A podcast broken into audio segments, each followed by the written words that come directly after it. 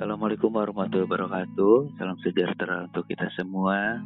Ketemu lagi dengan saya Riz dari Sobat Curcol. Pada edisi hari ini ada seorang perempuan, seorang mahasiswa yang akan berbagi ceritanya bersama dengan kita. Sebelumnya gue mau kenalin dulu. Uh, dia seorang mahasiswa semester akhir di salah satu perguruan tinggi ternama di Bandung. Sebelumnya dia mau bercerita terkait dengan perjalanan hidupnya pasca cedera. Sebelumnya dia eh, baik-baik uh, saja dan sekarang pasca cedera dia ingin bercerita kepada kita semua seperti apa ceritanya. Yuk dengerin cerita dari saudari Mita. Tetap stay tune terus di podcast Sobat Curcol. Baik, Kembali lagi dengan gue Haris di Sobat Jurtel Pada hari ini, pada edisi hari ini gue gak sendiri Tapi ditemani sama Sobat Jurtel yaitu yang bernama Mita Yuk kita kenalan terlebih dahulu Seperti apa uh, ceritanya uh, Sobat Jurtel juga pengen tahu nih uh, Mita jurusan apa, dari fakultas apa begitu saya dari jurusan akuntansi di di Politeknik THIC Bandung. Oke. Kita sekarang udah semester akhir nih. Berarti kan bentar lagi mau uh, kelulusan ya. Sebelumnya sudah melaksanakan sidang belum? Udah kak. Kapan tuh ya? Sidangnya tanggal 4 September kemarin. 4 hmm, September kemarin. Ini. Ya. Gimana uh, ceritanya setelah sidang kelulusan ada kesan-kesan tertentu gak? Ya rasanya pasti lega senang gitu karena kan udah melewati sidang gitu yang sama ini di ditakutin khawatirin gitu tapi akhirnya bisa menyelesaikannya gitu Oke, pada sidang itu kan ketika perkuliahan ada ceritanya dong. Seperti apa sih uh, cerita perkuliahan minta sebelumnya gitu sampai ke tahap ini? Dari dari awal masuk, jujur aja awalnya masuk kuliah ini cuma kayak modal nekat aja gitu. Padahal kondisi masih sakit gitu padahal kondisi masih sakit ya. Boleh tahu nggak sobat Jorcol sakitnya tuh kenapa? Iya, sakitnya karena dulu pernah kecelakaan waktu SMA. Waktu SMA pernah kecelakaan ya. Berarti kan uh, ada trauma gitu dari SMA masuk kuliah. Bisa dijelasin nggak lebih spesifik itu ceritanya tuh kenapa bisa memaksakan diri untuk kuliah dan ceritanya tuh seperti apa?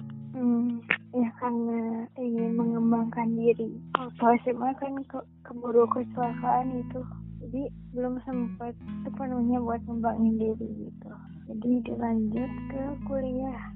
Boleh tahu nggak uh, sobat curcol yang lain ceritanya seperti apa ketika sakit atau cedera itu sebelumnya seperti apa kronologisnya? Dari awal kecelakaan.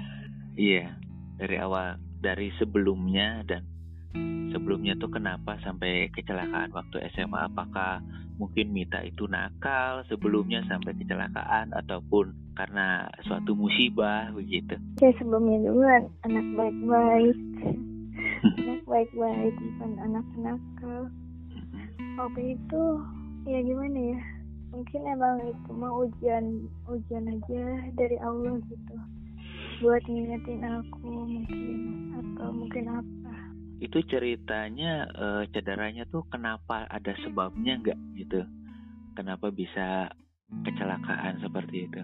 Uh, cedera begitu ataupun kecelakaan dari kendaraan seperti apa kurang tahu kak karena emang nggak ada yang lihat juga jadi ya aku sendiri nggak tahu kalau dari orang tua atau uh, terdekat begitu terjadi cedera itu karena kenapa sebelumnya Gak tahu. Gak ada yang gak ada yang tahu. Gak ada yang tahu ya. Karena emang saksi di sana juga gak ada yang lihat. gitu. Hmm, jadi apakah sebelumnya mungkin pulang sekolah ataupun sedang main terus terjadi kecelakaan? Berangkat sekolah kak. Waktu itu hari Senin ya. Hari Senin terus kecelakaan juga di daerah macet pagi-pagi lagi Iya tapi anehnya anehnya nggak ada yang lihat gitu tahu-tahu ada tahu-tahu aku udah udah berdarah-darah gitu gitu oke jadi terus? Terus di ya katanya sih aku di jalan tuh di ya nggak ada yang nolong katanya. Aku ditolong tuh waktu setengah jam kemudian. Itu pun ditolong dengan menggunakan bis karyawan. Bis karyawan? Ibu-ibu iya. Jadi ceritanya Mita itu berangkat ke sekolah berkendara begitu? Ya naik motor naik motor bawa motor terus kecelakaan di jalanan yang macet gak sadar. Nggak tahu kalau waktu itu macet apa enggak karena yang aku ingat cuma waktu aku mau berangkat aja. Oh oke. jalannya aku nggak ingat sama sekali. Itu setelah ditolong oleh ibu-ibu bus karyawan itu setelah Mita sadar posisinya di mana? Di rumah sakit. Di rumah sakit. Terus kata dokter atau orang tua bagaimana kondisi Mita saat itu? Mungkin eh, seperti apa sih eh, kondisi Mita setelah sadar atau kata orang eh, di sekitar Mita orang tua ataupun dari eh, petugas medis pada saat itu? Ya waktu waktu hari pertama ya hari pertama waktu awal kecelakaan tuh dibawa ke rumah sakit terdekat gitu terus ya sempat sempat sempat nggak ada sempat ya kayak gimana ya kayak di film-film gitu. Sempat nggak ada beberapa beberapa waktu gitu. Terus kayak udah nggak ada harapan lagi. Karena dokter juga udah bilang tunggu tiga jam lagi aja kalau misalkan nggak ada perubahan bakal bakalan dicabut gitu hmm, alat-alatnya gitu Hmm. oke Hmm. jadi bisa disimpulkan setelah eh, kejadian itu eh, sobat Mita itu koma begitu ya jadi nggak sadarkan diri dan eh, dokter pada waktu itu mendiagnosa kalau misalnya eh, sobat Mita itu udah nggak ada lagi harapan begitu ya untuk hidup begitu ya iya komanya itu dua minggu. Dua minggu ya komanya ya. Waktu koma itu eh, Mita apakah pernah bermimpi ataupun tidak ingat apa-apa begitu? Nggak nggak ingat apa-apa. Nggak ingat apa-apa ya. Ket- ketika setelah dua minggu itu yang pertama kali eh, Mita ingat atau ketika membuka mata pada waktu itu apa? Biasa aja. Biasa? Nah, t- cuma ya cuma aneh aja ada papa kan di samping gitu Hmm. tiba-tiba nanya-nanya gitu Mm-mm. karena, karena takutnya kan hilang ingatan gitu Mm-mm. tapi perasaan waktu itu Mita seakan-akan tidur pula saja gitu yang setelah dua minggu itu iya kayak tidur aja yang pertama kali ditanyakan eh, setelah koma dua minggu itu kepada Mita eh, ayah Mita itu atau yang di sekeliling Mita itu apa? cuma nanya "Se- sekolah di mana rumah di mana gitu Jadi eh, mengkonfirmasi kalau misalnya apakah Mita itu hilang ingatan atau enggak ya? Tapi Mita bisa bisa ngejawab juga pertanyaan itu. bisa terus mikir juga kok ditanya-tanya kayak gitu gitu udah sadar juga kalau kecelakaan Ya sadar ya. Yang pertama kali Mita katakan ketika membuka mata setelah dua minggu koma itu apa? ya itu menjawab pertanyaan papa aja Oh ya, pertanyaan Papa ya. Apakah ingat sesuatu begitu? enggak enggak kayak tidur aja sih Kayak tidur aja ya. Oke. Setelah berarti kan seperti mati suri begitu ya. Jadi eh, kan dua minggu itu lumayan ma- eh, lama sekali begitu ya. Tapi Ya.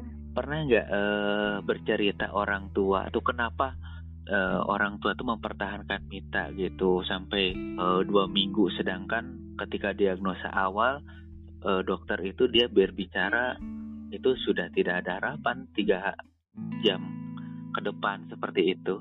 Bisa nggak diceritain sama sobat curcol? Kalau itu belum tahu jelasnya Apakah orang tua gitu atau saudara pernah bercerita pada waktu itu? Ya, orang tua pasti mempertahankan kan karena emang nggak mungkin se segampang itu merelakan anaknya gitu. Oke ya, berarti uh, sobat iya. Jadi sobat curcol sekalian ya, demi mempertahankan anak seorang Mita ini dipertahankan oleh orang tuanya mungkin uh, pada waktu itu menggunakan alat bantu ya alat itu agar tak tetap hidup dan tetap berjuang. Ada harapan agar Mita hidup ya. Ternyata uh, Tuhan Allah Subhanahu Wa Taala memberikan memberikan kuasanya setelah koma dua minggu pasca kecelakaan uh, sobat Mita bisa hidup kembali itu bisa berbincang kembali. Kalau boleh tahu setelah koma kondisi Mita seperti apa? Awalnya nggak tahu, nggak sadar juga kalau misalkan penglihatan itu jadi terganggu gitu. Jadi sama ya waktu itu baru sadar juga waktu waktu mama bawain HP itu ternyata nggak kelihatan HP-nya. Jadi itu berem sekali. Jadi setelah kecelakaan terus koma, ketika bangun, ketika mau e, melihat begitu menggunakan mata ternyata tidak bisa melihat begitu ya. Burem aja. Burem ya. Eh. Burem banget. Gitu. Burem banget Yang ya. kelihatan jelas cuma cuma sebelah kanan pinggirnya aja. Oh, sebelah kanan pinggirnya saja ya. Kalau diagnosa dari dokter itu seperti apa kita? Kenapa bisa demikian? Ya, karena karena syaraf matanya juga kan. Terus tangan juga jadi kaku, kaki juga gitu. Kaki mah enggak sih, cuma tangan. Tangan aja. Hmm. Oke, jadi setelah pasca koma itu uh, ada efeknya ya, uh, karena pasca cedera itu uh, terjadi yang namanya terjadi namanya uh, kelumpuhan terhadap tangan begitu dan efeknya juga kepada mata gitu. Terus setelah kelumpuhan cuma kaku aja. Kaku ya, berarti uh, masih bisa digerakkan begitu ya. Jadi karena syarafnya kan itu. Oke. Okay. Di otak kan pusatnya syaraf. Oh, berarti hmm, kecelakaannya dulu pendarahan di otak. Oke. Okay. Jadi terjadi yang namanya pelemahan ya terhadap syaraf motorik terutama untuk alat-alat gerak ya untuk indera gerak ya. Setelah itu setelah diketahui oleh Mita kondisi Mita seperti itu, perasaan Mita seperti apa sih? Hmm, ya nggak gimana gimana sih. ya, jalanin aja. Udah kayak gitu ya bagaimana lagi? Pernah gak sih uh, Mita merasa sesuatu gitu, kecewa ataupun ingin meluapkan sesuatu? Pernah sih ngerasa sedih waktu sebulan kemudian kan berobat di Kendo gitu. Di rumah sakit mata ya? Ya. Beberapa kali berobat di sana dan akhirnya dokternya bilang udah telat dan susah untuk diobatinnya gitu. Terus ya ngerasa sedih aja gitu kan ke mana-mana dituntun kayak gitu sama orang tua gitu. Terus mikir juga ke depannya kayak gimana gitu. Masa depan aku kayak gimana gitu. Kalau kondisinya kayak gitu. Setelah uh, berapa lama kalau boleh tahu uh, dengan kondisi seperti itu? Lama. Berapa lumayan lama sih berapa tahun gitu. Sampai kuliah juga kan emang belum sembuh. Cuma lebih baik aja gitu. Itu kalau dari dokter itu kan pasca cedera ya. Berarti kan ada uh, syaraf yang memang terjadi gangguan begitu. Bagaimana dengan kehidupan sehari-hari sobat minta sekarang itu untuk menjalani kondisi seperti itu? Ya nggak gimana gimana ya aja. Terus nganggep nganggep ini jadi orang yang sehat aja. Gitu jadi kan nggak kerasa sedih atau apa jadi udah biasa aja gitu bagaimana dukungan dari lingkungan rumah, dari orang tua, dari saudara-saudara, apa kepada Mita apakah baik begitu? Atau seperti apa? Ya, iya baik lah. Iya yang lebih menguatkan itu ya diri sendiri. Seperti apa sih seorang Mita bisa menguatkan diri sendiri dengan kondisi pasca opera uh, maksudnya pasca cedera tadi menguatkan bahwa Mita itu bisa uh, kembali pulih seperti biasa begitu. Bisa nggak diceritain ke sobat Georgia seperti apa sih uh, cara Mita menghadapinya? Ya sebenarnya nggak nggak aneh-aneh nggak macam-macam cuma ya nerima aja dengan ikhlas. Terus jalan dan dan sangka baik aja sama sama Allah gitu Allah Allah tuh percaya apa ya nggak mungkin ngasih cobaan yang berat ke orang yang dia nggak mampu buat buat nerimanya gitu. Baik, setelah uh, kondisi Mita itu berangsur-angsur pulih, itu uh, pengobatan seperti apa yang dilanjutkan oleh Mita ikhtiar seperti apa agar uh, lebih baik kondisinya? Ya dari semenjak um, berhenti pengobatan di Endo itu beberapa minggu kemudian mulai pengobatan alternatif susuk jarum gitu aku bantu.